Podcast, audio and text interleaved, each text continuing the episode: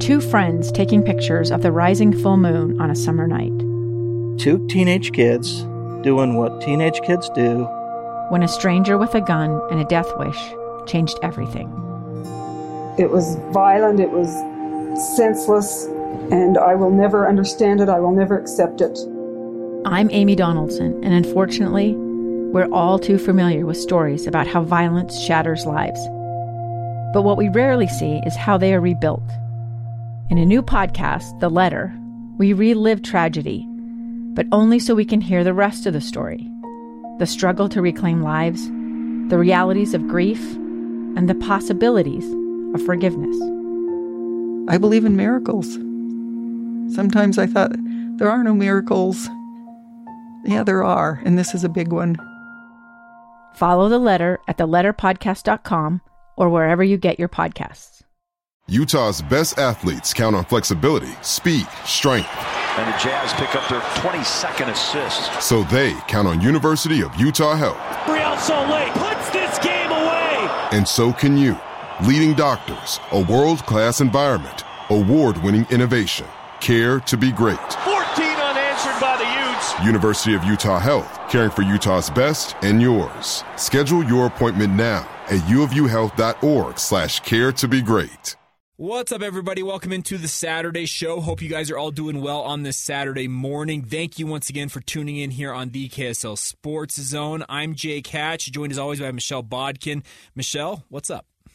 You know, just kind of we're we're getting into the wrap up phase Yeah. of college sports season, and we're both happy and a little sad about that. I, that's a good way to describe it. It's like kind of a like you're glad for a little bit of a break, Yeah. but at the same time, you're like, man, it's been a long time coming, and it feels weird in a way. yeah, yeah. So we're we're excited for a little bit of a break. Mm-hmm. Do kind of focusing a little bit more on prep work to to kind of get ready to start doing it all over again. Yep. Uh, but but definitely we're we're liking the slower pace and and we're gonna be loving the even slower pace in a couple weeks when everything's wrapped up. Correct, and that, that's the nice part about it. But uh, we got plenty to cover ahead on today's show. Uh, we're going to talk about Big League Utah, the move that the Miller organization, I guess they're calling the coalition they've created to bring Major League Baseball to this market. We're talk about that. Talk some Utah and BYU spring ball. We got the NBA playoffs. The Utah Jazz season officially done and dusted, and also the Utah gymnastics program, the Red Rocks running for another national title tonight. Uh, so we'll talk about all that ahead ahead on today's show. But Michelle, what was the highlight of your week? Oh, highlight of my week. It probably was watching the Red Rocks in in their semifinal. That Sure. that was really exciting. It was a gutsy performance. A little drama at the end uh, that they not only jumped UCLA, but they also jumped Oklahoma and, Yeah. and earned that top spot. So that that was incredible. Well, and the best part was is like I just saw a bunch of people saying, "Hey, UCLA, congratulations! You lose to Utah again." Yeah, four four times in a season, and while gymnastics is a, a nicer sport, uh, you know there there's still a little pettiness there for for your rival, and and UC, UCLA to Red Rocks gymnastics is what BYU at least typically has been to Utah Utah sports in general. Yeah. No, Um, no. But but yeah, so it's it's always a good day when you beat your rival. Absolutely. We'll talk more about that as today's show progresses. Highlight of my week uh, this week would have been uh, my son is officially, we're in football season. Uh, he actually has his first game today. So we'll be headed out to that. But uh, it's kind of funny because he's in a four and five year old division, so like pre K and kindergarten division. And I got to say, we've been to two practices this week, and it's been absolute chaos. Like, I don't doubt that. I got mad respect for this coach, uh, Coach Comer, that's coaching my son and, and his team up. I just was like, wow, this is this is nuts. But we're gonna see how it goes. So You know what? You you start them young. You see, hopefully, hopefully they like it, Mm-hmm. and if they like it and it sticks, then maybe it turns into something. Or if not, then it's just the fun thing that they used to do. Yeah, and that's the thing about it. I was kind of raised that way. My parents would let me try essentially everything I wanted to try Mm-hmm. sports wise. And I'm like, okay, what did you like? And I stuck with golf and football and basketball. Those were kind of the three that stuck with me. But I did baseball, I did soccer. I, we, you probably did similar circumstance, Mm-hmm. but that's kind of the way I'm. I'm gearing towards that right Yeah. now with my kids. Yeah, so soccer and dance is what stuck with me, and swimming. I was Mm-hmm. Actually a pretty good swimmer. Okay. Um, and then, you know, just kind of dabbled in a lot of other stuff basketball, baseball, tennis. I mean, I, volleyball, I never did that terribly seriously. My friends Mm-hmm. Sure. would just invite me to like their award games and stuff. Yeah, just go but, play. Yeah.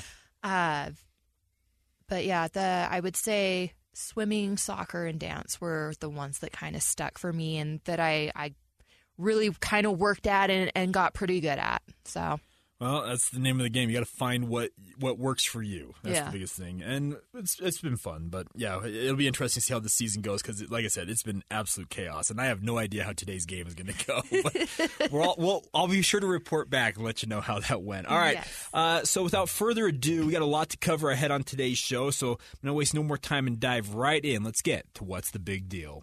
Do you know who I am? No, I, I can't say that I do. I don't know how to put this, but I'm kind of a big deal. Really? People know me. Well, I'm very happy for you. I'm very important. Uh, I have many leather bound books, and my apartment smells of rich mahogany. All right, Michelle. It is obviously playoff season uh, for both the NBA uh, and the NHL upcoming. Also, uh, Utah women in the gymnastics. They're in the final tonight in the NCAA championships. We got a lot of, I guess, championships to be determined over the next little while. But I wanted to start off by talking about something closer to home, and that is Major League Baseball. Now, you and I, we have talked about uh, the chances of a pro franchise coming here. We've heard the rumors of NHL potentially and Ryan Smith heading up a group. He met with uh, NHL Commissioner Gary Bettman recently, but I got to say, the Miller organization led, they're calling it Big League Utah as a consortium of a bunch of civic, business, and just sports leaders in this market. They had a big press conference on the Rocky Mountain Power Land. Just it feels like just a stone's throw away from us here. Uh, it's on a hundred acre site that Rocky Mountain Power wants to redevelop, and essentially, I guess the anchor in a way of it is they want to put a Major League Baseball park in there with the hope that they can get a franchise here uh, to Salt Lake City. Most people, th- most people think it's going to be an expansion franchise, uh, not necessarily a relocation. But I, so I, I'll lob it to you first. Uh, how excited are you for this? Is this what you kind of thought might happen? Where do you stand on all of it? I I mean I think it's really exciting. Uh, and, and to be perfectly honest, like my preference would of course be an NFL team, but I Sure. I don't believe that that's terribly realistic. The NFL Um, doesn't look like they were going to expand anytime soon. No, and if if they did, I just don't know that Salt Lake is where they're going to go to first. Roger Un- Goodell's unfortunately, not, Roger Goodell's not pounding down the door of Salt Lake City. I, I get what you're saying. Well, you know, after the Stallions experiment, Mm-hmm. yeah, probably not. Um, which is unfortunate because Yeah. it was actually a good product. Just nobody knew about it. I had a great time covering it for the short period I was covering it media wise. I'll tell you that much. Exactly. uh, so then, honestly, like my next choice, even though I don't watch baseball a whole lot, I don't follow baseball a whole lot. It it was MLB for me, uh, and I think it's just because I tend to actually like the outdoor sports better. Yeah. Uh, if I'm going to hang out for an afternoon, I I want to hang out outside at a football game, or I want to hang out outside at a baseball game. I want to hang outside at a soccer game. Now, some of these I I don't watch religiously. I'm not going to tune in on TV or or anything like that. But it's just to me, I, when the weather's great and it and that doesn't necessarily mean that it can't be cold. It can be cold. I don't mind bundling up, but just like a clear, beautiful blue day and you have your yummy drink and your yummy concession stand whatever and you just hang out and talk and enjoy you know an afternoon or an evening outside and and catch a little live action sports I think is fantastic. So that that was kind of the pick for me. If NHL came, I mean, yeah, of course I will try it out and Sure. we'll see how it goes. Sure. But like, I MLB for me was kind of the one that knowing realistically the NFL's not coming, that was the one that I kind of preferred. Well, and see, I, I'm with you on that. I if if I can't have NFL, give me Major League Baseball. There is something about being at the ballpark, whether it's just the mm-hmm. bees right over here on 13th South, they're going to be moving fun. to daybreak. Being at the ballpark is a completely different vibe than watching baseball on TV. Oh, 1000%. Like anybody who tells you that it's no different, it's I completely disagree with them. there is nothing better than being at the ballpark, just taking it in. And the nice part about baseball, even with the sped up pace with the new pitch clock they've got going in Major League Baseball, it's still just a leisurely enough sport. You can have a conversation with a friend or your spouse or whoever you're there with, Yeah. but at the same time, watch high level sports, and it, it's just. It's a great, great thing. And the other thing about this here locally, in the sports market, it fills a massive hole, it kind of in our calendar sports wise. yeah. We we spend we have the winter and the fall covered with football and basketball, but the summer months, and I know that Major League Baseball overlaps, but still, it would fill in the April, May, June, July window that we kind of, as we already talked about, we kind of have Mm-hmm. Twiddle a little, our bit- thumbs little a bit of a little. break, and it would fill that in. I, for one, I think this is awesome. The fact that the Millers made this announcement uh, to me says that it, it's a much more viable opportunity than I think many are are are thinking out there. There's a lot of people out there in naysayers. It's never happening. The Millers are movers and shakers. They don't. They wouldn't. They're not going to get everybody out there. Uh, we had one of our shows, Hans and Scotty, here on the KSL Sports Zone, was out there broadcasting live. They've got civic leaders. They got Governor Get- Spencer Cox out there. They're not having that type of a deal if they don't really believe that they can pull this off. And that, Yeah. that to me, that's awesome. Yeah, I, I think that's amazing. Uh, my understanding of the situation is, you know, there's still a lot of moving parts and pieces, and there's absolutely room for it to not work out Oh, yeah. and not go anywhere um, because of that.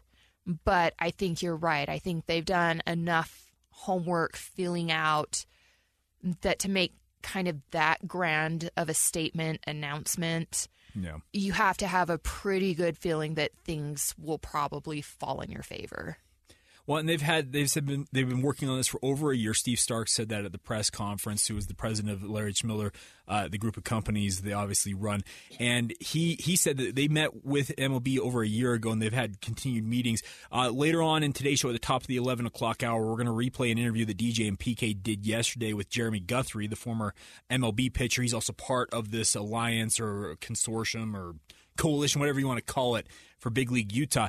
Uh, he says that meetings will be happening once again with Major League Baseball as soon as next week. You're going to hear that at the top of the 11 o'clock hour, and they're they're pushing forward on this. Now, you mentioned there's so many moving parts here. Portland's been working on they call it the Portland Diamond Project. They've been working on that for years. Nashville has openly said we want MLB back. Montreal wants the Expos back or whatever they decide to rename that team. Oakland needs to figure out what they're doing. Yep. They stayed in Oakland, they go into Vegas. Tampa has to figure out their stadium situation. There are a ton of moving parts, but uh, yeah, the the bigger point I think everybody should take away is that the Millers aren't, like I said, going to have that press conference and throw it out there without thinking, you know what, there's a legit chance we can pull this off. Exactly. Yeah. That, with stuff like that, you have to be so careful. And so unless unless y- you have an inkling that Sure. it's it's going to work out, um, then you just don't say anything. So yes, there's a lot that has to happen. Mm-hmm. Yes, something could go wrong. Yes, something could not fall in their favor. But the fact that they did feel confident making that announcement gives me an idea. And obviously, you don't you don't lay all your cards out on the table either. So who know? I I don't know what they know that kind of made them, you know, or everything that they they know that made them feel confident and comfortable making that announcement. But you have to figure there's some things that they haven't revealed yet too. Sure. That uh that is spur spurring on this confidence to make the announcement and to get people excited and thinking about that as part of Salt Lake's sports scene future. Well, and that's the part about it is I just I'm excited to have more sports here locally to go support. Like I, I my my wife is a former softball player, so baseball and softball is in her blood. That's just what mm-hmm. she grew up doing. She went to college for that actually, Right. And she she talked about. It. She's like. I'd be awesome. It'd be awesome. Like she's never, and this is nothing as my wife, but sports to her are just more of a I don't know. They're, a, kind of a passing fancy in a way, I guess. Mhm.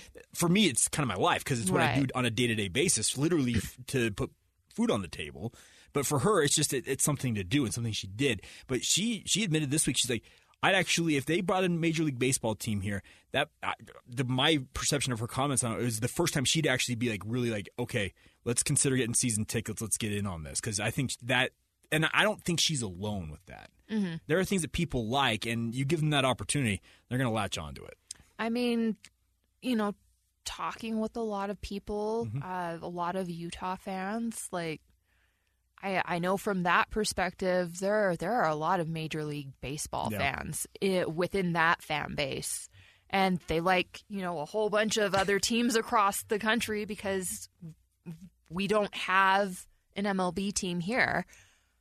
I I think I think you would get people on board with that. There there are a lot of baseball fans that would get into having Major League Baseball here. Sure. Yeah, and that's the thing about it is just just get it here. That's the biggest thing. And if Ryan Smith uh, makes an announcement, I don't know, in the relatively near future, saying, "Hey, we're going to bring the NHL here," the more the merrier to me. Uh, I would be all for that. I just I think it's awesome for this market and any. I hate the people are Salt Lake can't support it. You, you know what? They can, and they have proven that. RSL came here. I don't know how many people were like, you know what Major League Soccer is going to do? It's going to start selling out a stadium here in Salt Lake City. They did it. I I mean I was at some of those very very early games that were up at Rice Eccles Stadium when barely On the anyone concrete was turf. when barely anyone was there. Brian Uh, Dunseth will tell you it, it hampered his career playing on that. But anyways, yeah. Oh, I, I don't doubt it. Um, you know, I, here's the thing. I don't know that it'll necessarily be a slam dunk Sure. or a grand slam or, you know, wha- whatever sports term you what want to use. What analogy do you want to use here? Yeah. Um, you know, right off the bat. But I think if y- you market it well, if you, you know, put the the money and the effort into making it good and making it competitive, Yeah. You'll get people on board. It might take a while, but I, I think there would be support for it. Well, there's gonna be a honeymoon period. Period. Like just honeymoon period. Period. Yes, that's yeah, that works. Uh, The best thing about it, there are people just the, the fact that it was here, that, Mhm. and I think that might actually cover up some of the early what you would expect would be struggles, honestly, for for that franchise if it were to come. But timeline on it, nobody really knows. That's the thing. Like we already mentioned, there are so many, so many things that have to work out for Major League Baseball. Rob Manfred, the MLB commissioner, has said that the Oakland and Tampa situation absolutely have to be resolved first. But he is on the record also saying that he wants to expand to 32 teams. So it's the it's out there. Yeah. Like it's on the record. How it plays out, it's anybody's guess, but looking forward to it. All right, so uh, Michelle, I also wanted to take a minute here and talk about something really cool. And we don't typically talk gymnastics at the top of the show, but the Red Rocks yet again are making another run at a national title. What's when's the last time they won it? It's been a minute. I know they've Uh, in 1995. Okay. So it's been 28 years since their last since they actually title. won it. Okay. Yeah. but they have been at this level so many times since then, and just never haven't broken through in the 28 Yeah. years.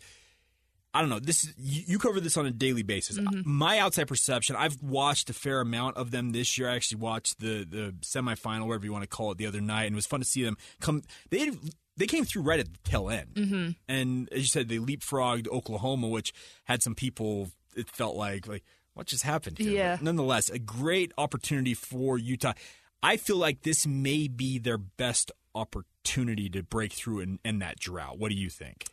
It, it might be. I mean, they came really, really close the first year that I covered the team, which was in 2015. It was Greg Marsden's last year as the head coach Right as well. okay. Um, and it came down to Utah and Florida, and it was a single score. I mean, I think they lost by like a tenth of a point. Oh, geez. So, What, so it was razor, razor thin, and Florida ended up walking away with the title. Utah had to settle for second. Last couple of years, uh, last two or three years, you know, this team's come in 3rd Mhm. Um, so it, it it it just it does feel like they're peaking at the right time. Uh, so we'll just kind of see what happens. I I do believe Oklahoma held back a little bit On uh, purpose, on, on their last rotation. Um, I, I think they kind of knew that they had it in the bag, that there weren't going to be two teams that would leapfrog them. Like they, they were safe, they were in the top two, Okay. no matter what they did. Uh, and so vault is a is an apparatus that can be a little bit hard on the body, hard on the knees. So you know, ease back a little bit, uh, and and kind of keep rested up for for the for Saturday.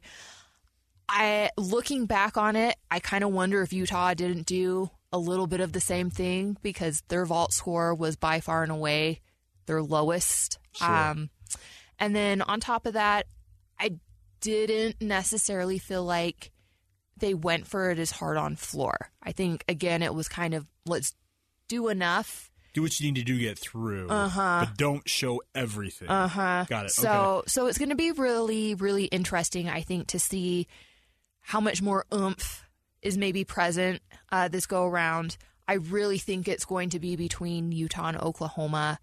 I think LSU and Florida are pretty beat up at this point. Uh, and to be perfectly honest, if there was a just God in this world, as painful as it can kind of be to say, I, I think UCLA should have taken one of their spots. I think they're a better team, but Well, uh, they got a better score than either Sure, either of them, yeah.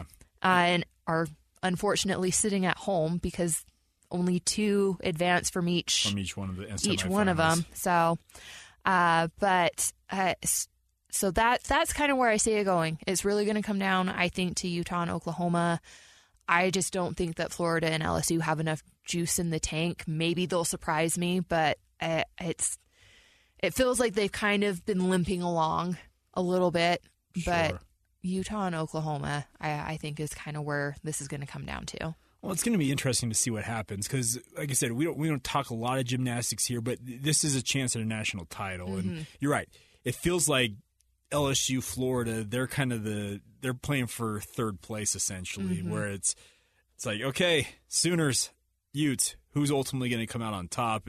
It just it feels like it's high time for Utah to finally break back through and get back on top of the sport because is it 47 straight years they've been to Mhm. nationals like and to have 28 of those and not, ha- like have a 28 year drought of you've done this for so long nearly five decades Yeah. but to have a 28 year gap of not having one at all it's just it's stunning honestly because we all know the reputation of the red rocks Yeah. Yeah, no, I mean, their reputation is non-withstanding, really. Uh, you know, you have this team that's never finished a year lower than 10th place out of all the gymnastics Mhm. teams there are. I mean, that's pretty incredible. Uh, you have a team that's qualified to be at every single national title. Uh, I mean, that's unheard of. That's unheard of across any sport. Uh, and Utah is now the lone team that's that's doing that. Yeah. Uh, it used to be Utah and Georgia, uh, but Georgia's fallen off a little bit the last the last couple of years, and so they've missed missed the cut the last two or three years now. Um, so it really just kind of is Utah alone at the top of of this kind of hierarchy. But yeah, that it has been a while since they've actually won the whole thing, which is very very interesting. But it also I think proves just how tough it can be. It gets underway this afternoon correct what time are we looking at 2 p.m. 2 Mountain Time. okay on abc correct On ABC, yeah. big abc all right readily accessible. And I think, you know, it's it, I think it's also worth mentioning right here too. Yeah. There was a big announcement that ESPN Events Oh, yes, is point, going to be holding next year uh, to kick the 2024 season off Mm-hmm. a big quad meet. Uh, the inaugural site is going to be in Salt Lake City, Utah, partially because of the history that the Red Rocks bring, the dominance in the sport, what Greg Marsden's done for the sport as a whole. Mhm. Like it all runs through Utah gymnastics. And that's gonna be at the maverick center right It's going to be at the Maverick Center. It's going to feature Oklahoma, LSU, and Florida. Was Florida the? Uh, I think it. Now I'm I, not. knew, I knew the two you mentioned I- Oh no, it's UCLA. UC Excuse me, okay. it's So UCLA. the Bruins are coming in, Yeah, okay. the Bruins will be coming in. So I mean, those are some top dogs. Uh, once again, that every every single one of these teams got a shot at nationals this year. Uh, so they're all going to be present to open up the gymnastic season next year, and that's going to be broadcast on ABC. It's pretty awesome. It'll So- be fun to track that, obviously. And uh, it, the, here's the thing: you you mentioned it on your Twitter earlier this week. Like women's sports is having its moment, Mm-hmm. and the nice part is, is the broadcasters out there are latching on to it. So that's the fun part. All right, so yeah, two o'clock on ABC, and I guess here's here's rooting for Utah. Pull through for us here. Like, yeah, let's- like let's let's bring another ship home. it's kind of stunning to me that it's been 28 years. Jeez. I know it. Well, like I said, that 2015 year was heartbreaking. very very, close, very yeah. heartbreaking for him. I mean, to you just needed a tenth of a point more, and you would have come home with it and sent Greg out. Yeah. Send him out a winner. Yeah. absolutely. All right. Well, we'll see how it shakes out. Uh, coming up next, uh, we're going to flip over to football here. Obviously, Utah a week away from their spring game. BYU has wrapped up spring ball as of yesterday. Uh, so there's plenty to cover on that front. We'll talk more about that later on in the show. As mentioned, uh, we're going to replay an interview with Jeremy Guthrie. He was on with DJ and PK talking about the aims, the goals, what um, Big League Utah, the consortium that is trying to bring Major League Baseball to Utah is all about, why he is involved, etc. We get to all that uh, coming up right here. A gun in the face. Then all of a sudden, they all kind of lined up. They pointed their guns at me. And this is the point where I thought, I'm going to die today. Started two years of horror for an American in Venezuela. They said, You need to give us your phone and get ready because you're coming with us. I'm Becky Bruce, and I spent a year researching and piecing together Josh and Tammy Holt's story about their ordeal in a notorious prison. That's when everything started to turn bad. We had another pound on the door. Boom, boom, boom. And there was the police once again. You can binge all of the episodes of Hope in Darkness on KSLPodcasts.com or wherever you get your podcasts.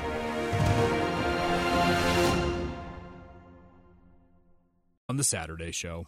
Welcome back to the Saturday Show here on the KSL Sports Zone. Jake Hatch, Michelle Bodkin breaking things down. And Michelle, uh, it is always relevant to talk college football in this market with the Utes and the Cougars, the Aggies also to a level. But uh, spring ball coming down to the wire for Utah. They've got one week left. They'll have the spring game. It's actually starting, isn't it?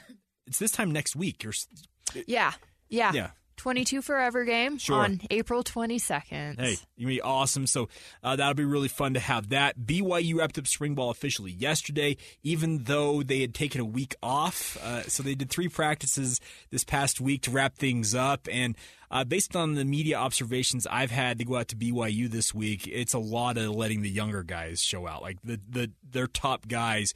Outside of the quarterbacks, Kedon Slovis has been out there, but outside of the the really high level player. Like none of them have really been out there. So it's been letting the young bucks, I guess, get get a run and see what they can do. But I, I want to start off by talking a little bit about what's going on with BYU because they've wrapped up. We'll get, flip, flip over to Utah here just momentarily. BYU now, it's all eyes ahead. July 1, uh, you enter the Big 12 Conference. They have media days two weeks after that on July 12th and 13th, if I remember the dates correctly, down there in Arlington. then it's off to the races they've got a lot of work still to do. Kalani has talked about it. He mentioned on Wednesday, yes, it was Wednesday when uh, we were out there. He's he's still using the buzzword urgency. He said there's an urgency around this program. Players, coaches, administrators, everybody involved with the football program in particular, they know what's at stake here, and they Mhm. want to make a good first impression. So I'm going to lob this question at you: What are the chances they can make that first good impression in your mind? I mean, I don't think anybody gave Utah flying rats fart in space uh, of making the kind of impact that they did in year one. And granted, it kind of caught up to them in year two and three. Sure. Uh, Yeah. But but I, th- I I think they kind of let them know that they were for serious. Uh, I I think the Big Twelve is in a little better shape from top to bottom Mhm. than the Pac 12 was uh, when Utah joined them.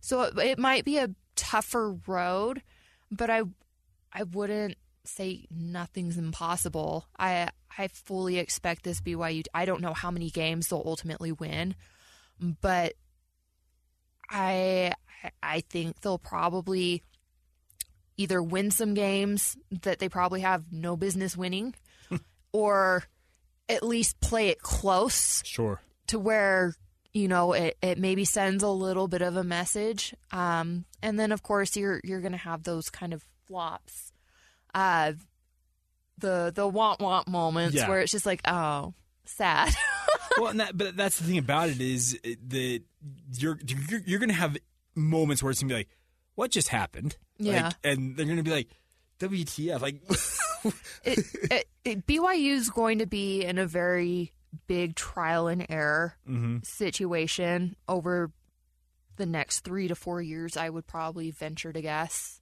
um, just because that's kind of what it was for Utah. Um, so, eh, and I mean, yes, lucky, lucky for them. They have people that were there for Utah with Utah through that process. Uh, but different league, different teams. Sure. The game, I mean, the game's changed so much in the last decade. You know, some of that information's maybe not going to be relevant anymore. Um, and then, of course, you know, I mean, BYU's their own team too, with their own unique challenges and, and things they have to overcome and think about. And so, I mean, there there's a lot that goes into it. It's nice that there's at least that base knowledge there to work from, uh, and it's it's going to have to be adjusted accordingly. Uh, but it it's going to be a lot of, in my mind, in my estimation, a lot of information gathering the next couple of years. a lot of a lot of trial and error, kind of throwing stuff at the wall, seeing what sticks, and of course, making a very concerted effort to build the depth. Well, yeah, and there. Okay, I'm glad you mentioned depth last because I was going to bring this up. The transfer portal window opens today. It's open. Mhm. Like athletes across the country can enter the transfer portal. It's open for the next two weeks. It's open until August, uh, not August, April 30th. I'm thinking ahead to, to fall camp, but uh, it is open now, and players can enter their name. And Kyle Whittingham, the very first day of uh, spring ball, you and I were up there, Mhm. and he said. The stark reality is, I expect four to six guys to leave, and I expect to replace them with four to six guys coming into the program via the transfer portal. Now, those numbers are obviously nebulous, but Mhm. Kyle said that literally the first day of spring ball weeks ago. Kalani Sitake has also said that, hey, we're going to look at all things. He said they're having exit interviews, and they said that we're having hard conversations, Yeah. telling guys exactly where they stand. This is what you're looking at in relation to a BYU football player. You're third string, you're a special team, you're a, whatever your situation, you're a starter. They're laying it all out there because the depth piece is huge for BYU, and the Cougars actually have the advantage now that Utah did not have when they went into the mm-hmm. Pac-12 of being able to immediately grab guys from that portal and put them on the field this fall. In theory, they should be able to upgrade the depth quicker than Utah and or TCU ever were able to in their early runs as Power Five programs Absolutely. it's going to be interesting to see if they can do that because you still have to go out there and win those recruiting battles. But uh, I guess on the Utah front, are you are you hearing that same thing? Because what I've heard from BYU, what my conversations with folks at BYU is they think they could take between ten and fifteen guys during this spring portal period. That doesn't surprise me with BYU, um, just because I think there's more work to be done to Oh, yeah. get them where they want to be. I Sure. I don't know that I expect quite that much movement with Utah. I wouldn't either. I just I, Yeah, I- but but there will there will be movement, no the- doubt. it's the reality. It's, it's the reality. It's the nature of the beast. You have guys on the roster that know that they're not going to, you know, maybe get the playing time that they they feel like they deserve. Sure. Um, and on top of that, you also have to think about and consider filling in weak spots, and and one of them that Whittingham has talked about on the Utah side fairly recently is you know getting a couple more pass catchers, some wide receivers, maybe a passing tight end to come in just to shore up that group a little Sure. bit and make sure that they have some options to work with. Um, so I fully expect to see movement on that front Mm-hmm. for Utah. Um, may- maybe if there's an interesting enough quarterback out there, maybe they'll bring in, you know, a transfer guy just to shore up that a little bit. Sure. I don't think that's necessary. Uh, But if it's like a game changing type if- if- player, yeah, if if if it's a good enough opportunity for both sides, I could see them entertaining that. May maybe Utah looks at like another safety. Well, they had Isabel leave, Yeah. obviously, and then there was one other one that left. Was Kane Savage? Is that the other Kane one? Kane Savage left. He was more of a cornerback, yeah, but, he- but the secondary's been thinned out a little bit. a little bit. Yeah. Um, which the cornerback room maybe kind of needed to be thinned out a bit. Sure. Um, I I I don't think they're in horrible shape at safety, but I think if they again you find you know another dude, another guy, um, you bring them in. Well, and say that's the thing. So my conversations about on the BYU side of that is Mhm. I was originally told expect six to eight, and the biggest one you mentioned that Utah needs wide receivers. Mhm. Same thing with BYU. BYU's got a great top three at wide receiver. Yep. They've got Kody Epps, they got uh, Chase Roberts, and they got Keanu Hill. Those, that's a nice trio of guys. After that, Michelle. Who oh boy. It Who goes- dare? Like it's like uh, we, th- th- their number four option right now, and this is this is no slight of this young uh, this player because he's been fantastic. Dom Henry, who is a walk on, he is their number four wide receiver right now. I, I have no qualm in saying that he's been fantastic all spring long, but he was brought to BYU as a walk on player. They have already said on the record, uh, Fesi Sitake, Aaron Roderick, they're going to target at least two, maybe three wide receivers in the portal my conversations with folks down there is at every every level of their defense, they're looking for options: defensive tackle, defensive end, linebacker, safety, cornerback. Similar to Utah, they're actually it seems like they're okay there. Mhm. But if they can find what they consider to be difference makers, and that, Mhm. I would define a difference maker for them as a person for BYU who can be in the two deep, can be part of either their starting or their backup. Mhm. That's what BYU is targeting in this and they've already they did a lot of work in the portal Mhm. in the winter period, and they brought in obviously Kedon Slovis came in, Aidan Robbins came in, Isaiah Bagnah. I can go down the list, but expect more movement here, Mhm. and it's the the goal. And I think Kalani Sitake, who went through this process with Utah, realizes he has an advantage that Utah never had. Oh yeah. He can go out and grab Power Five level players, get them to BYU, and the best part is they don't have to sit out Yeah. they're good to go this fall. And knowing that Aaron Roderick went through that transition, Jay Hill went through the transition with Utah. Yep. These are all off Kyle Whittingham's tree. They know exactly what it took for Utah to get to the level they're at today, and they're going to try and jumpstart that year one.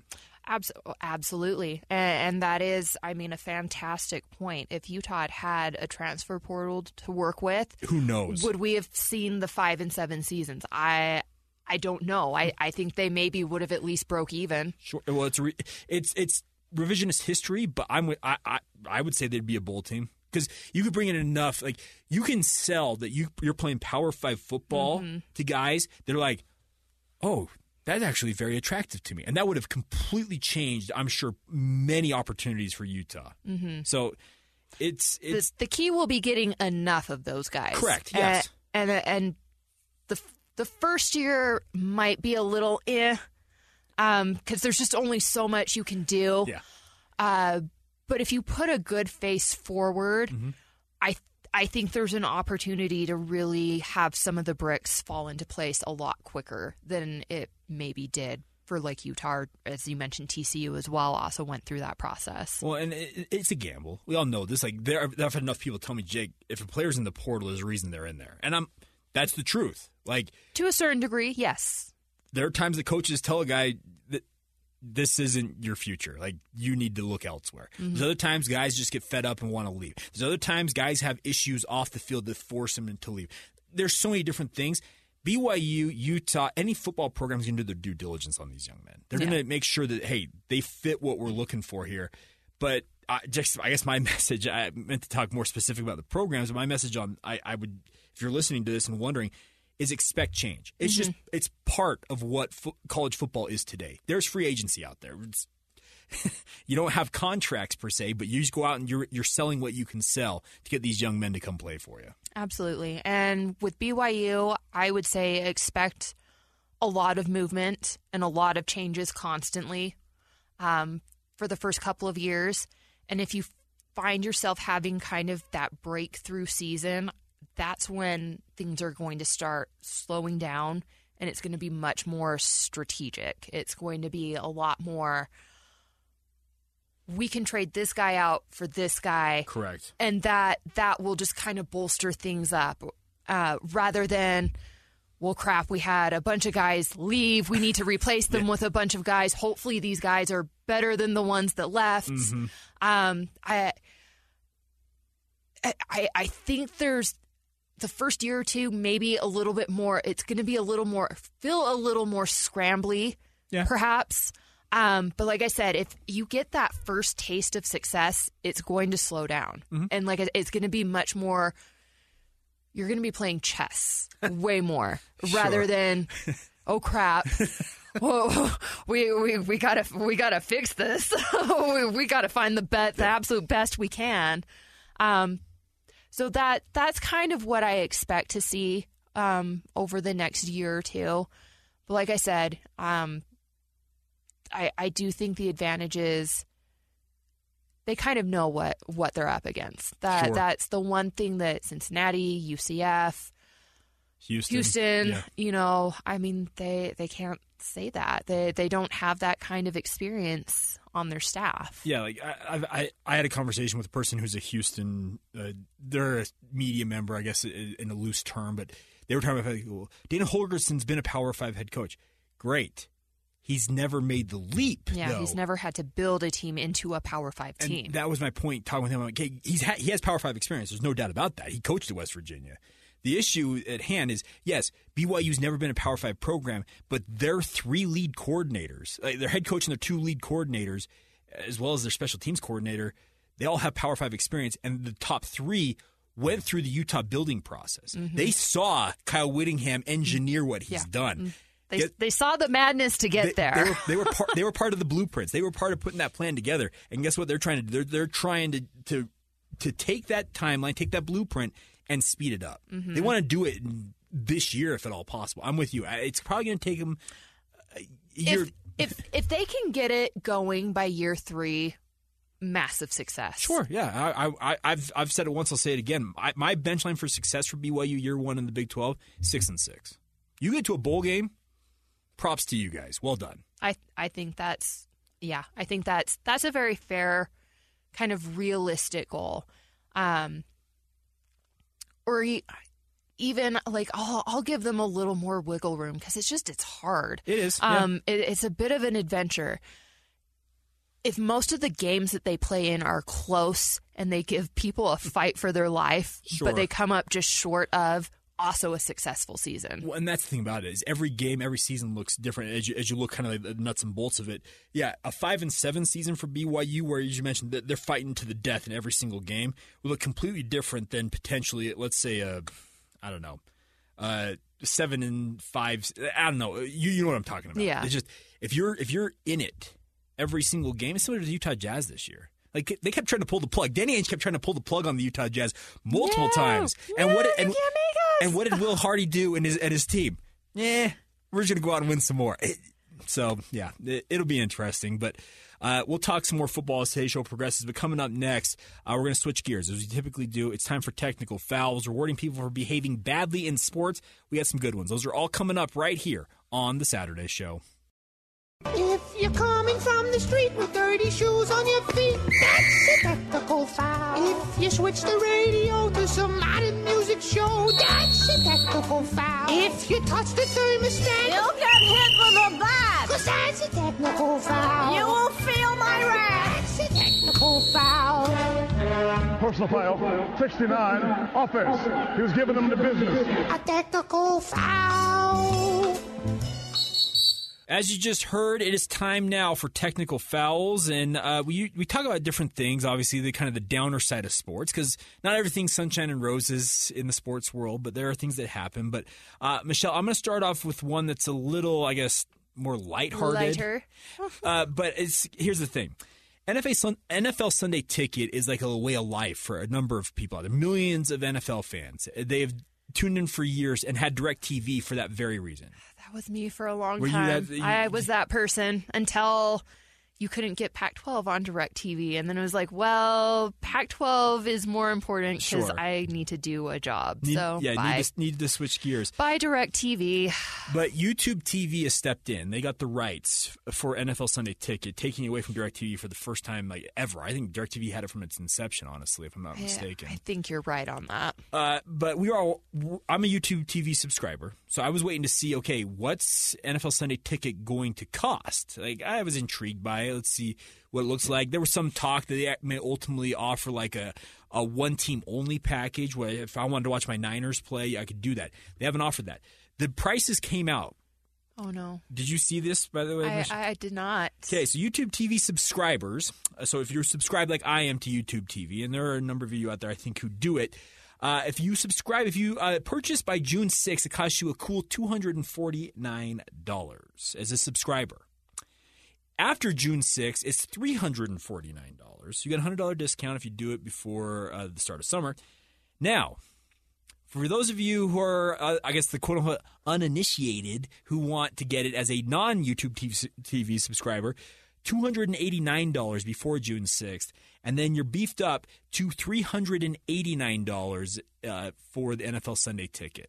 That's a pretty hefty penny, all things considered. Oh, I I think that's worse than what it was like to try and get it with DirecTV.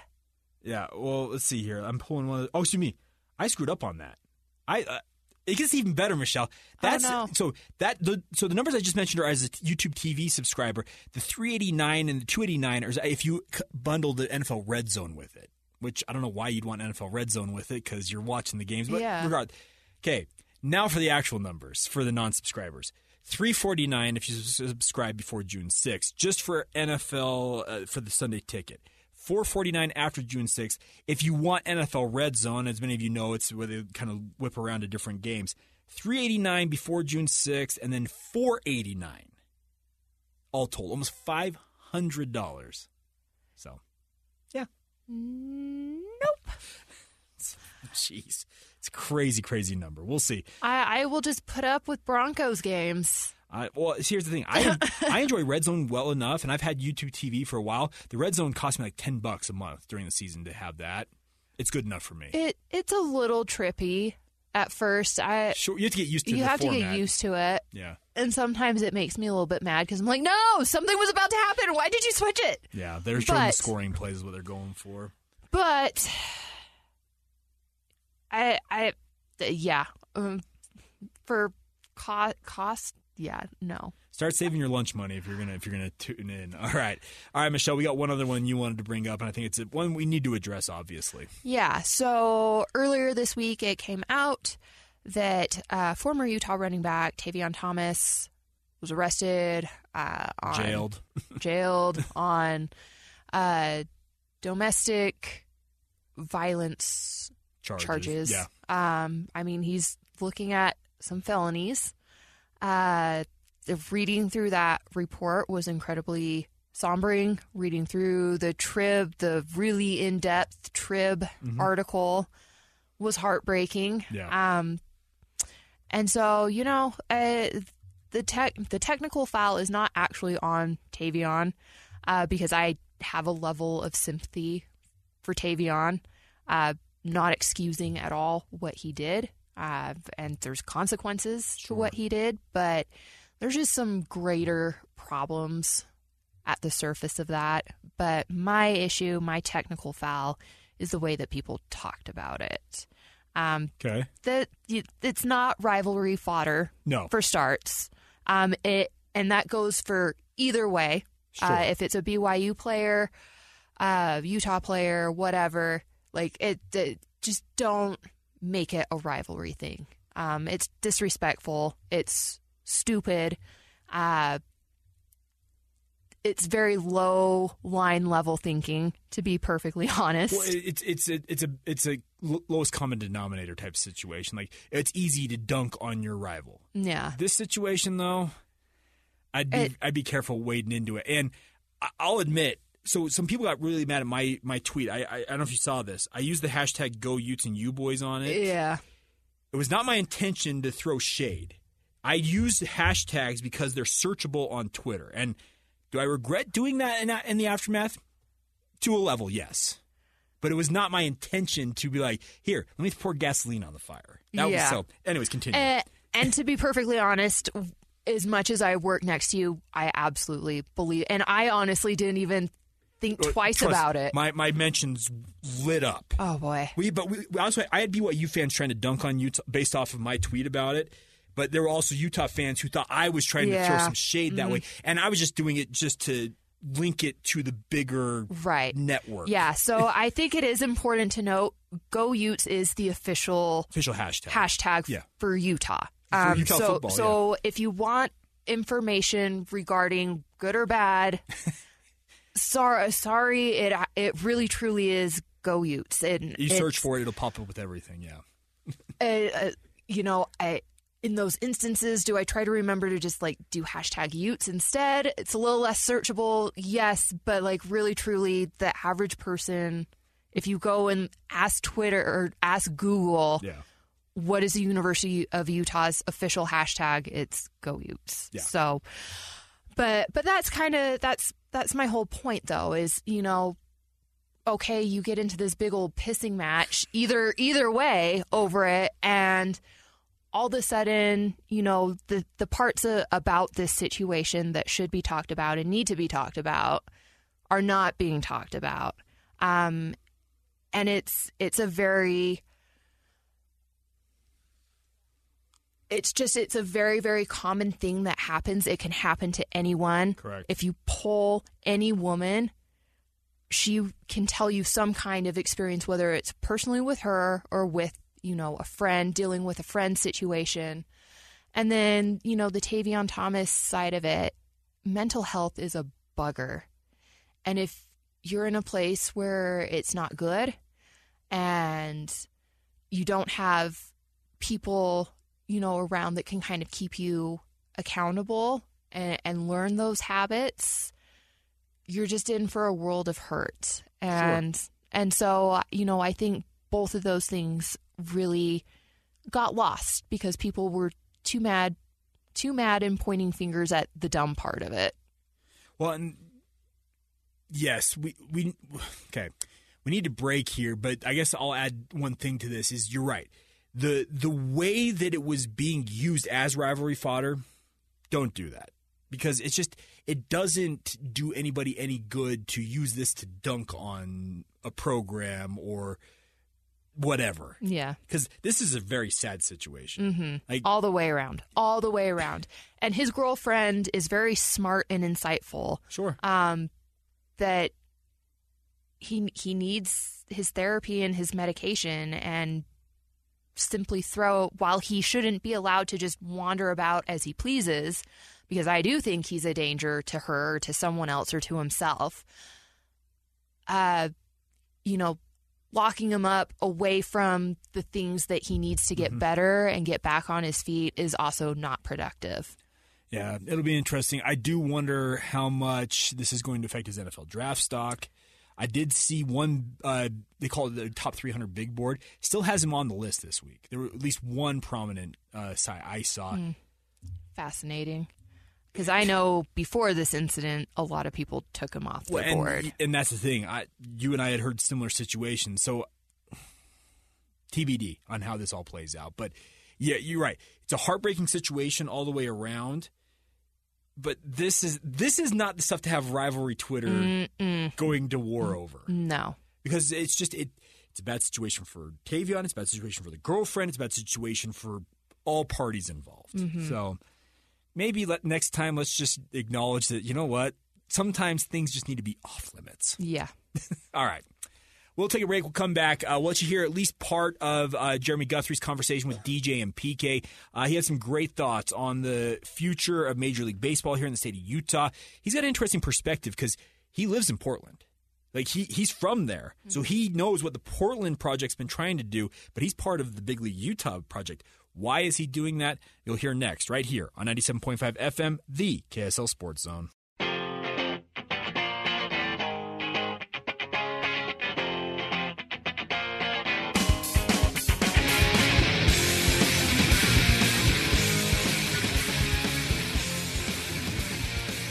Back to the Saturday Show here on 97.5 FM, the KSL Sports Zone. Michelle Bodkin, Jake Hatch.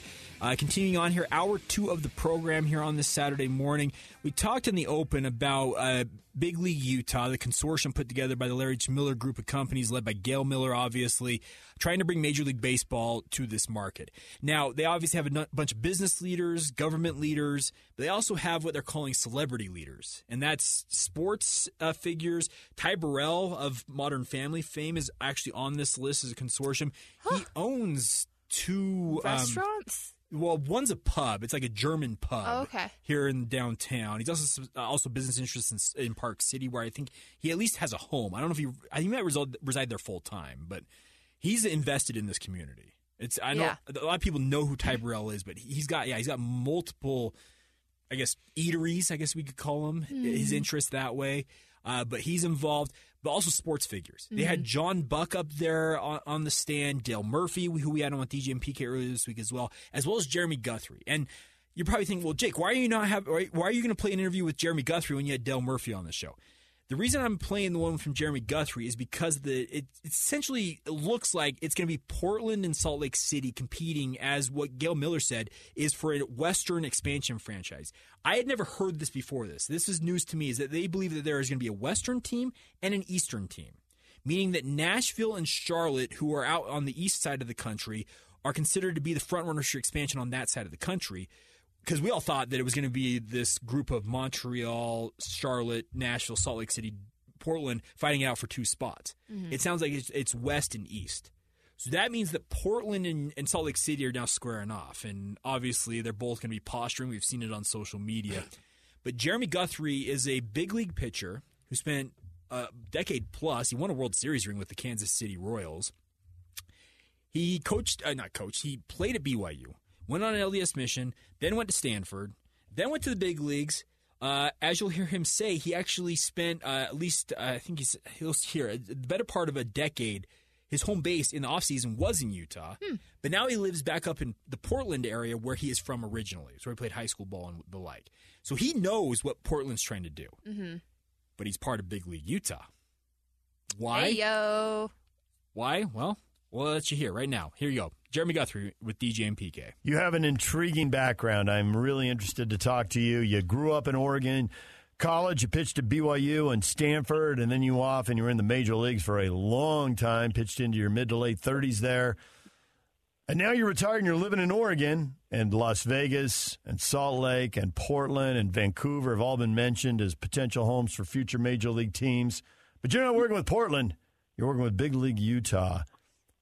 Why is that? How'd you get involved?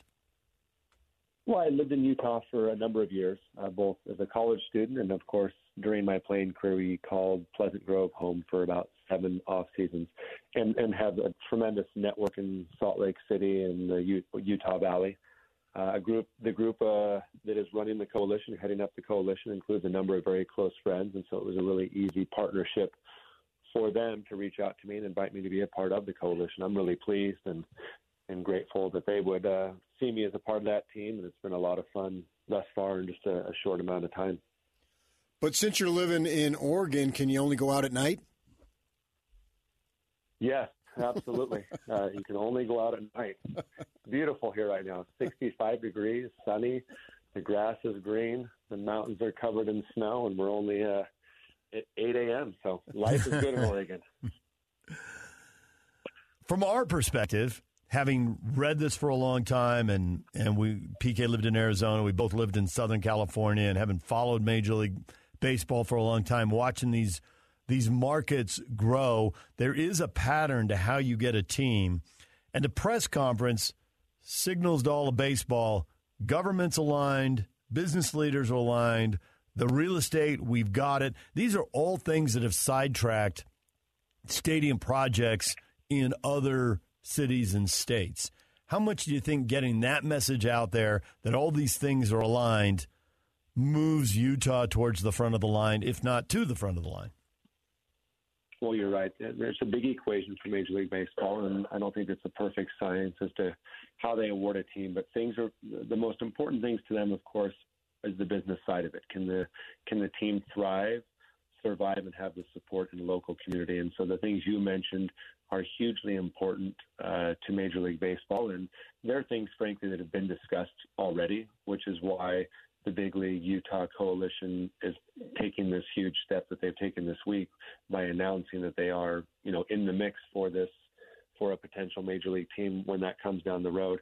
But uh, Utah is healthy. It has a tremendous economy. It has a vibrant, young um, population base.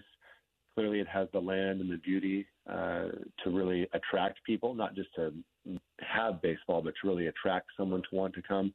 And so, a lot of what Major League Baseball is looking for is right there in Utah. And it's not there, not just there, but it's it's there in um, abundance. From the western portion of the United States perspective, as far as an expansion, is it too simple to say that it's Portland versus Salt Lake? Yeah, I don't think that's the way Major League Baseball sees it. Um, I think they just they look at travel, they look at um, the financial state of each location, they look at the probably the social state of each location, and they determine how it goes. So, you know, Portland is a closer venue to Seattle if they were looking for natural. Um, what do they call that? Rivalries. Natural rivalries. Uh, Vancouver, BC, potentially could be a city that I've heard. I, I, I'm speaking totally ignorantly about who's who else. We're not totally worried about who else is out there, if that makes sense.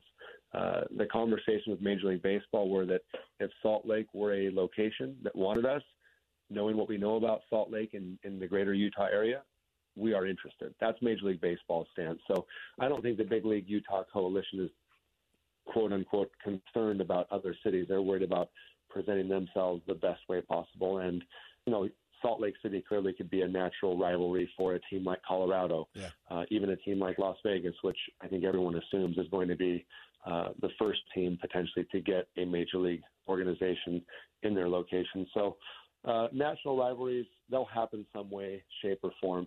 But it's most important just to be prepared financially um, to be able to support and sustain a major league franchise. When the coalition announced it and the dirt shoveling and the renderings, you know, we talked about it. It generated buzz uh, as far as that goes. My concern, I'm a big baseball guy, is obviously I want to see this happen. What is next for the coalition to keep the push out there as opposed to, okay, you had your little 15 minutes, so to speak, and then we don't really hear about it more? Well, yeah, that's a great question. Uh, I think Portland, the PDX Baseball Project, is a perfect example of that. I've lived in Portland. Well, I moved to Portland in 2016, and their their coalition was already organized and had been for, I believe, a few years prior to my arrival in 2016. And the noise was loud. I saw Russell Wilson um, as a member of the coalition putting his name and likeness out there, and his wife Ciara, the the musician and artist, was right along with him um, a number of other prominent people in the community, and so their their noise was really loud. It was it was a project that they felt very confident about, and talking with local people here when I moved, and now I haven't heard much about it in the two years since I moved back. So, um, is it possible for it to be loud and noisy at the beginning and then to hear nothing, whether it's going well or not? I think the answer is yes, because what can you do if Major League Baseball knows about your market, they know your financials, they understand the details, and they like you, but they're not expanding, then it doesn't really matter. And so, really, any any city, any coalition uh, is at the mercy of Major League Baseball and their expansion. And it's, it's they've been very clear, I think, with the public that they have two really important decisions they need to make first before anything happens, and that is where do the Oakland Athletics play their baseball games moving forward, and where do the Tampa Bay Rays play their baseball games moving forward? And until those two uh, issues are resolved and that stadiums are built uh, to the liking of Major League Baseball and the organizations, then there will be no expansion. And I speak that of my own words. Those aren't the words of Rob Manfred that I'm aware of, but that's what I understand. Those two dominoes have to fall. And so Salt Lake City, Charlotte, Nashville, Las Vegas, Portland, and so on and so forth, Montreal, whomever else I've heard, everybody is at the mercy of Major League Baseball making moves themselves. And so once Major League Baseball recognizes Utah for what it is, if nothing happens on their side, it could go quiet for quite a while. And I think that's okay. The Big League Utah Coalition understands that. They just needed to put their foot forward, demonstrating all the things that are out there. and let that be. And there'll be meetings um, as soon as next week directly with Major League Baseball and members of the coalition. And so I think maybe that will come into focus a little bit more once those meetings are happening. How does this work on baseball's end? Did they have a committee looking at this? Will they send people out to look at sites? Because it's one thing to read about it, it's another thing to drive around, or I can't really visualize baseball owners riding light rail, but to ride light rail from the airport and see that's where the stadium would be. This is how long it takes to get to downtown. So you really get a feel for how everything fits together. That's a great question. I don't know uh, how much homework they do in terms of on site travel and observation. Uh, maybe that's a question that can be asked in those meetings with Major League Baseball. How much can be a benefit for the cause to have somebody like Gail Miller, who has a 30 plus year track record of outstanding ownership of a professional franchise at the highest level, be as far as in your on your side, in your corner, advocating uh, for potential ownership? Well, that's huge the ownership will make a vote uh, when when this does get to the point of decision time. The owners vote on on these topics and these questions, and certainly having someone like Gail Miller as the potential lead owner or, or majority owner of the organization makes a big difference. Um, I, I've heard of votes that go against potential owners and potential ownership of a club. So having her as a reputable, um, experienced owner will go a long way in in making Utah an attractive market. Jeremy Guthrie joining us. Pitched for BYU and Stanford, pitched in the major leagues, living in Oregon, but working with the Big League Utah Coalition. So, how often does the coalition meet? What kind of tasks do you have going forward? What can you do to move this forward? Because obviously, some of this is on MLB's timeline, and that can't be changed. So, what are you doing individually and as a group going forward here? Yeah, there are meetings regularly, whether those are virtual or in person. The coalition is spread out um, throughout the United States. If you take a look at, at a lot of the names there, um, so there's a lot of phone calls, a lot of Zoom calls, and what can be done again. Um, I think the greatest thing that the coalition most likely can do at this point to move things forward is just to continue to maintain an open dialogue with Major League Baseball, um, with whether that's with the commissioner, the deputy commissioner, um, other business leaders at Major League Baseball. Just keep that conversation always alive. Um, be aware of what it is they're thinking, if there are things that need to be done, and to obviously respond. And, and there will be no problem with the Big League Utah Coalition responding uh, promptly to any of those needs or requests as they come along. Do you have any idea what MLB's timeline is? I don't. I don't. I'm not sure they have any idea what their timeline is. Um, this has been a topic of discussion, that being the Rays and and the Oakland Athletics for some five or six years, maybe even longer. Maybe I'm shortchanging how long that's been a, a hot topic for them. But I was a player myself when conversations about the need to determine if Oakland would get into a stadium in California or if they would move and to where they would move. I was playing, and that was back in 2015, um, and here we are in 2023. So if I were a if I were a fan of in any of these markets, um, you know, Las Vegas especially, where the the, the opportunity is much more. Uh, I think it's safer to say it's a nearer opportunity for them.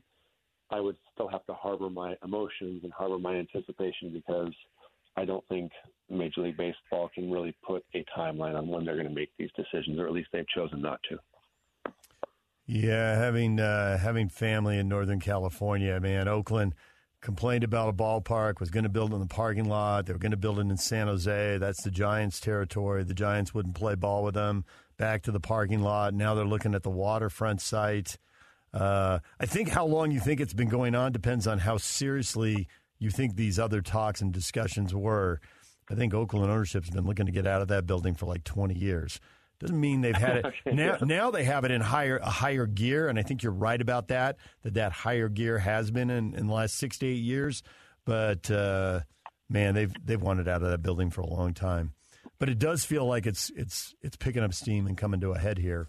But like you, I'd hesitate to hesitate to pick a number. Just a couple baseball questions aside from the business questions.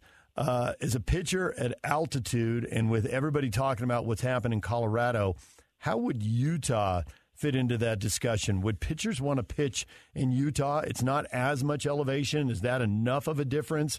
Will it be a hitter's hitter's ballpark because of the altitude? What do you think?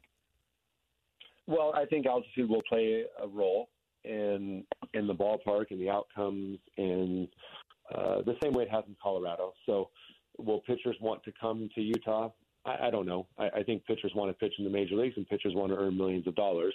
and if there's an additional team to offer that, they'll come. Uh, if you pay them, they will come. Just like if you build it, they will come. So, um, you know, Colorado's had great success. They've learned how to how to manage. They've had times of you know they've had times of great success. So the equation to make uh, to build a good team to to play uh, competitive baseball, I don't think the altitude is going to. Uh, it may affect it and make it look a little different, but I don't think it will limit it or or stop it. So you'll get pitchers there that, uh, in fact, I've seen some of the pitchers right now for Colorado. They're very effective. So there are plenty of pitchers that can can pitch effectively there. And the way that science in baseball is right now probably bodes well for high altitude teams. You know, in the old days, it was kind of like figure out how to make it work in in the high altitudes. Now they probably have equations and numbers and all kinds of stuff as to what makes an actual successful pitcher at altitude. It wouldn't surprise me. I don't know of it, but uh, baseball is just highly, highly advanced where every movement and activity and choice is based off of some kind of number that's been generated by actual data from the way the baseball acts and moves once it's thrown and hit. I want to ask you about college baseball here. It, it seems like our teams haven't been able to take off. You have experience. Uh, you played here for a bit before you went on to Stanford, and then you hear, well, it's cold weather. Well, the softball teams at both Utah and BYU, the weather ain't any better for them, and they're good. And then where you live now, Oregon and Oregon State have both had uh, moments, particularly obviously Oregon State has had them at the extremely highest level you can go, and it's not exactly the desert there. Uh, what do you think is the issue? Because Utah's going to get their own park, but BYU has a you know beautiful facility and all that. I would, and they're going in the Big Twelve. I would like it to be where college baseball has more of a profile in our community. Yeah, um, that's probably a little tougher to speak to, uh, and that question only gets more and more complicated in terms of successful athletic programs. It's gotten to the point where it seems as though you'll be successful if you are extremely good at recruiting and have a keen eye for determining talent, uh, especially in this day and age of talent that is perhaps not at the top of everyone's pecking list because the people that are at the top are going to be very expensive, and we we're learning very quickly that uh, college athletics is driven completely by the dollar um, in many ways. And I'm you know I'm kind of generalizing, but it's pretty simple to see that if you're the best player available and someone wants to pay you more, it's possible and likely that you'll end up somewhere else. And so uh, I think Utah athletics have that battle to face, number one. But historically, um, they've been competitive, as you've said, but maybe not as consistently as as a fan of uh, Utah or BYU or Utah Valley or other uh, universities would want. And I think yes, that's clearly it's driven a lot by a lot by weather. Some of the better teams are in the southern part of the United States, whether that's Florida, Texas, um, Louisiana, California, Arizona. The, the, some of the strongest, best talent every year seems to come from those parts.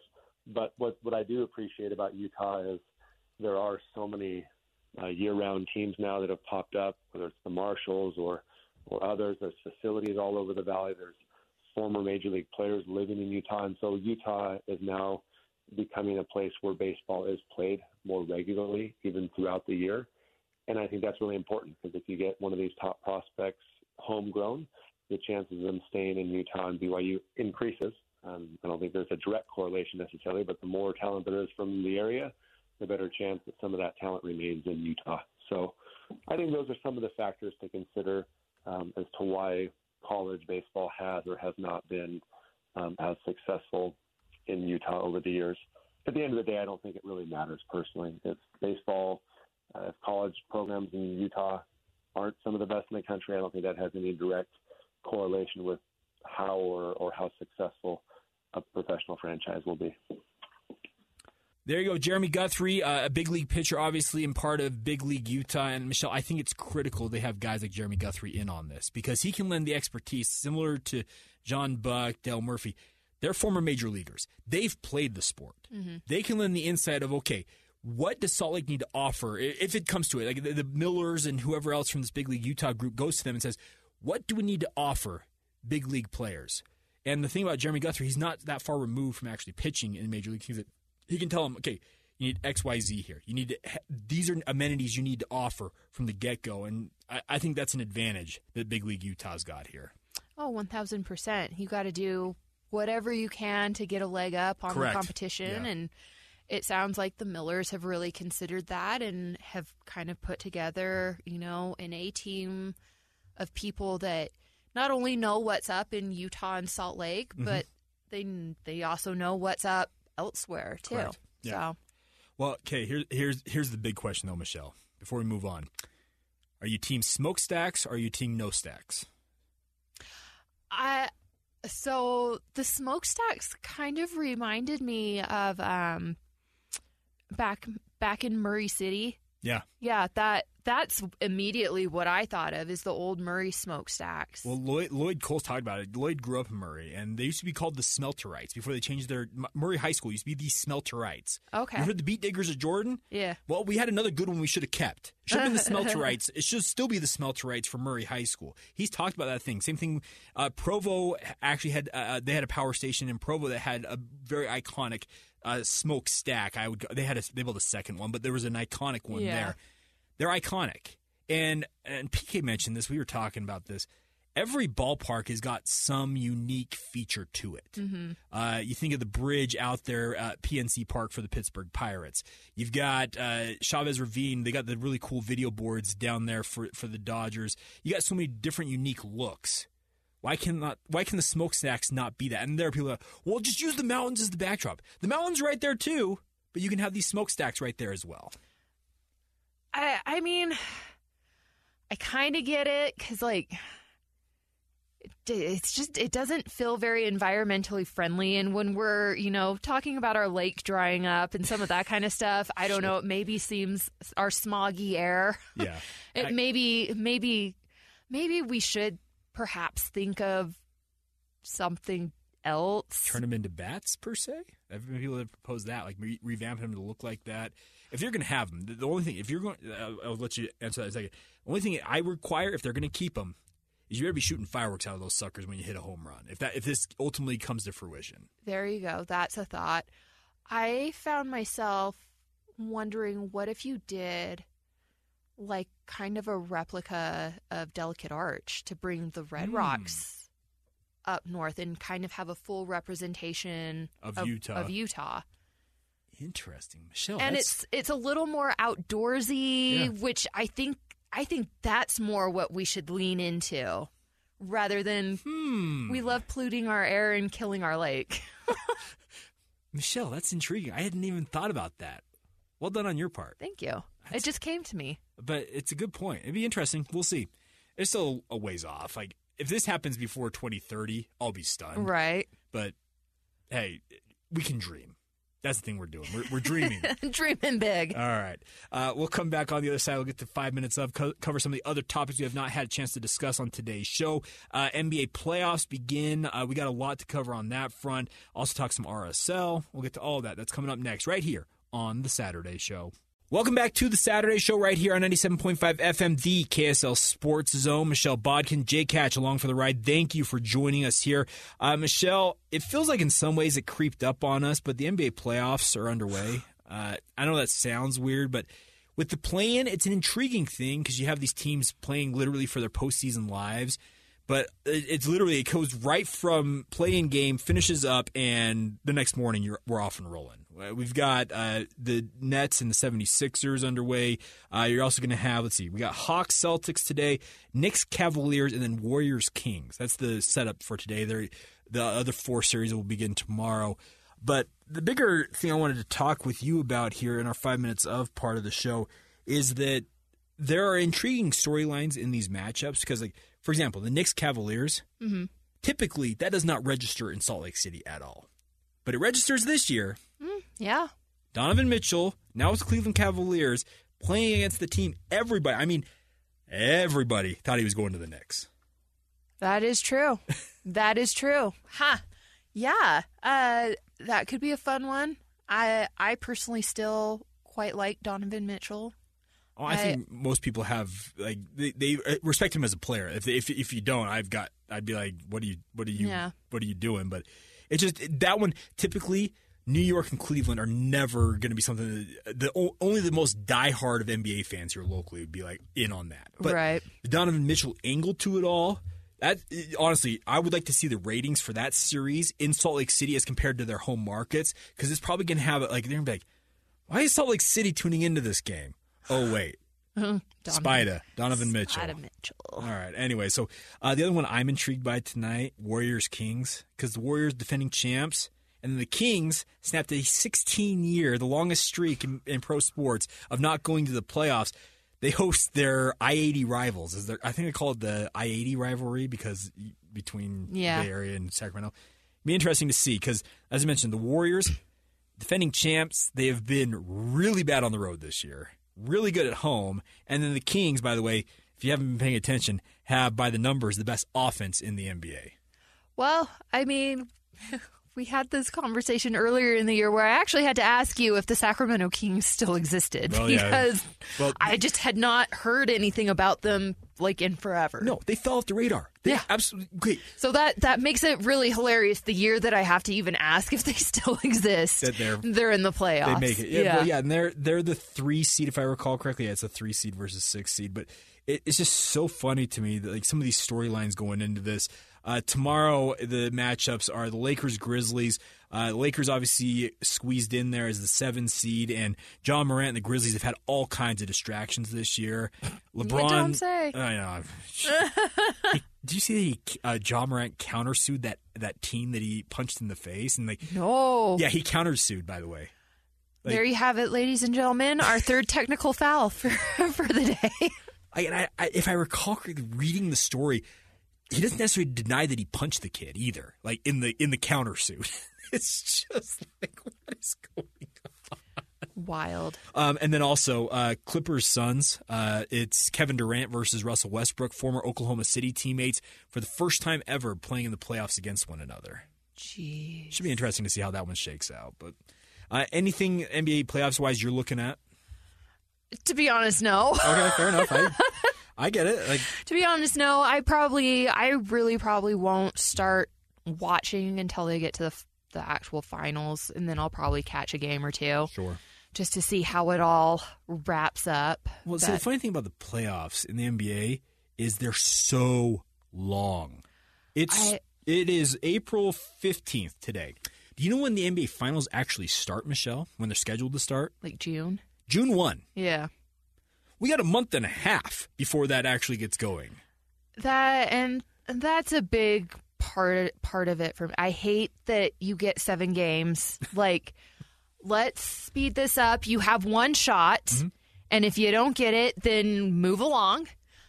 Um I just I I don't have patience for it and I know that it's the NBA milking every dollar. Mhm. I really for the most part don't believe that a lot of these games really play out the way that they play out. I I think it's staged to sucker people in, get dollars, um, stretch it out.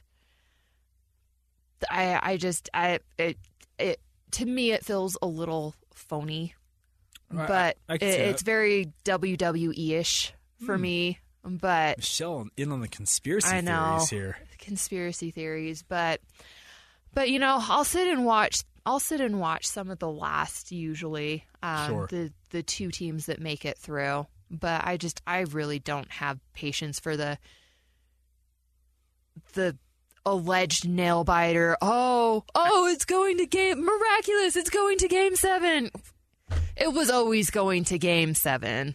Like You want my conspiracy theory? Basketball is the most easily manipulated sport in my mind of all of them officiating wise. That's just my Well, have you seen the documentary about that? Sure, yeah, yeah. yeah. I just, I, it's just, it's the way I've always felt about it. I, I, I don't necessarily think that it's always the fix is always in, but Yeah. there are times I'm like, Huh, hmm. that that went an interesting direction. Um, uh, real quick, also on the Utah Jazz front, real quick. We haven't spent a lot of time on the Jazz today, but they had their exit interviews. Danny Ainge, Justin Zanik, Will Hardy, the Brain Trust got up there in front of the media on Wednesday, if I recall correctly, and they're saying they're looking forward to a, to a fun off season. There, there's a bevy of possibilities out here for the Jazz. They have a they have their own lottery pick. Obviously, they're going to be tracking that. Uh, they obviously have a ton of money to spend. It th- this offseason for the Jazz is going to be really, really intriguing to track from so many different angles. Because could they push all in on a rebuild right away and go and sign some big name free agent or trade for somebody?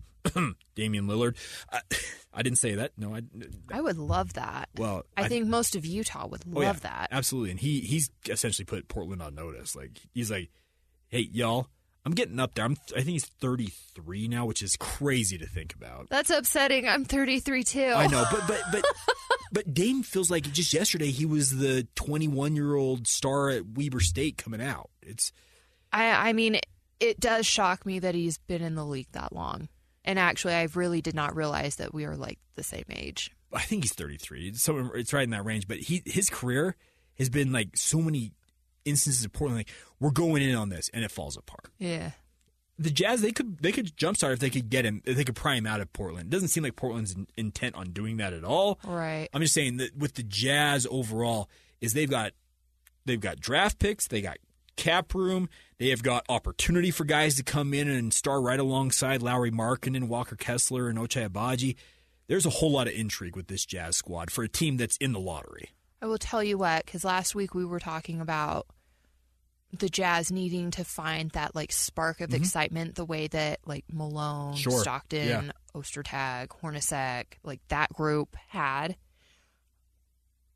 Bring in Damian Lillard, and you might be onto something because he's already so wildly popular Mhm. from his time here at Weber State. People would be so into that, and on top of that, he's a great player. Well, we've talked also about Lauri Markkanen needing maybe potentially to be the Robin to somebody's Batman. You want to know who Batman is? Oh, Dame. Dollar Dame, Yeah. for sure. Like that dude is take no prisoners at all times, and I love him for it. it it's just it's fun to watch him do his thing because he he scored seventy one points in a game this year. He's still he is still an absolutely elite player, Mhm. and as you mentioned, wildly popular here. You you want a guy that can unify the community, jazz wise. Get freaking Damian, Damian Lillard back here. Like Jimmer divides people here in this community. Yeah. Damian unifies them. Utes, Cougars, Aggies, Thunderbirds, Trailblazers, insert whatever we got. Salt Lake Community, where the Bruins over there at Slick. Yeah, slick. The Badgers at Snow College, the USU Eastern. Are they the Eagles now?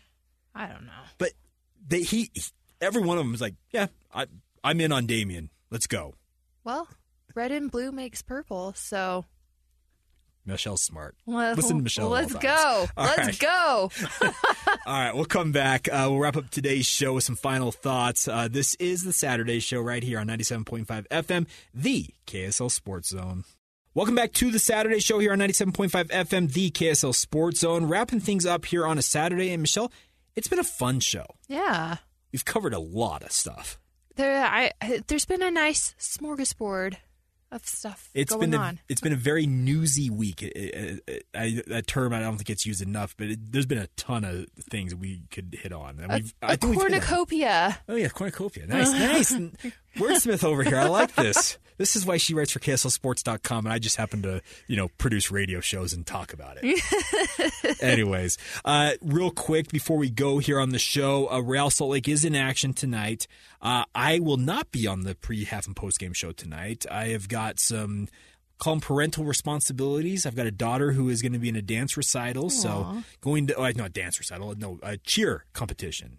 So I will be listening to lots of very loud music and lots of cheer routines going on, but it's fun all the same. She loves it, by the way.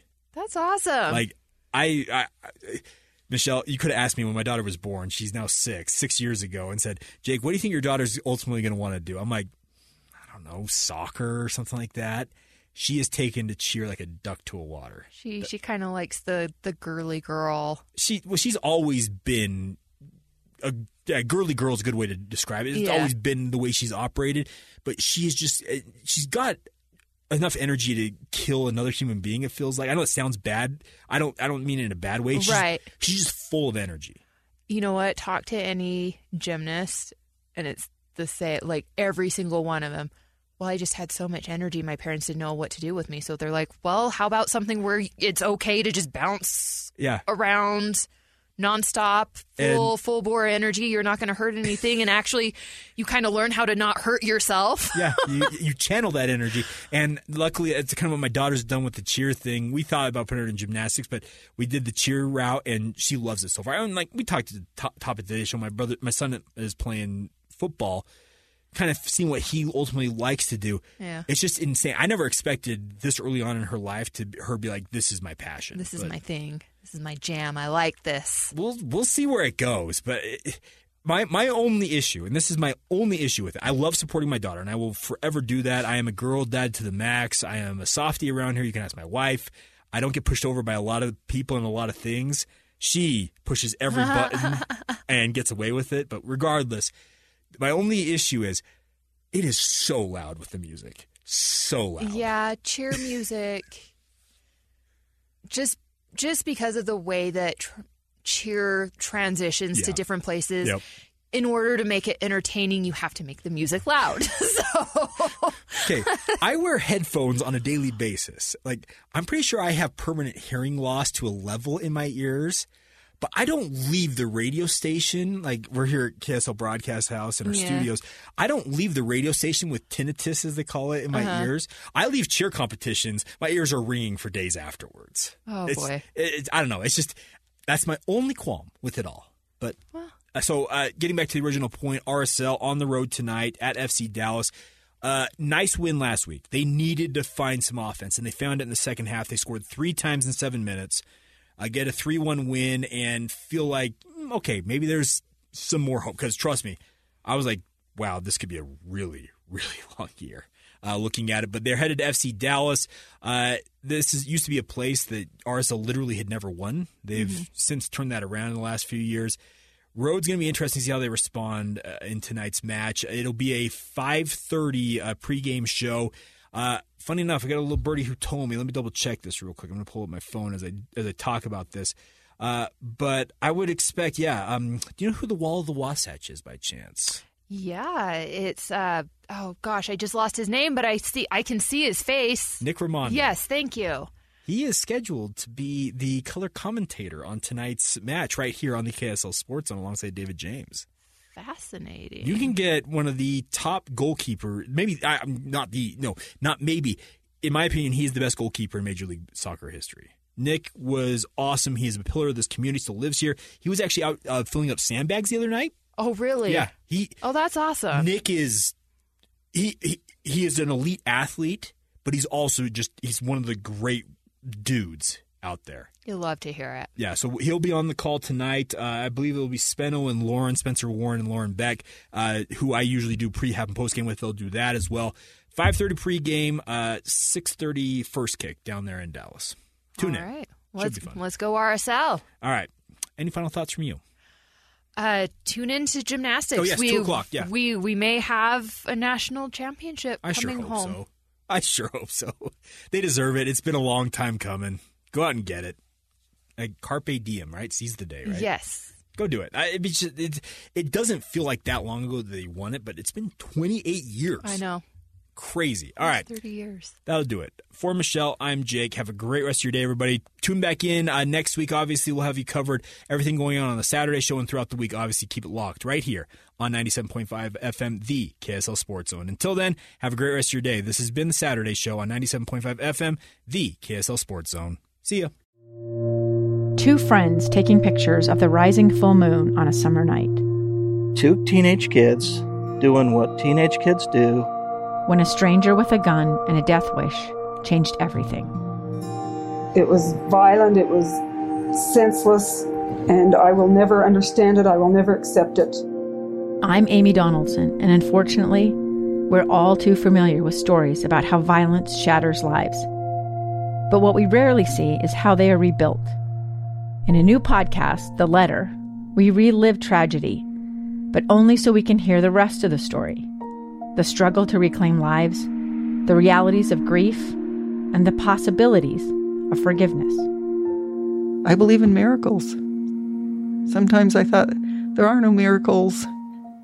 Yeah, there are, and this is a big one. Follow the letter at theletterpodcast.com or wherever you get your podcasts.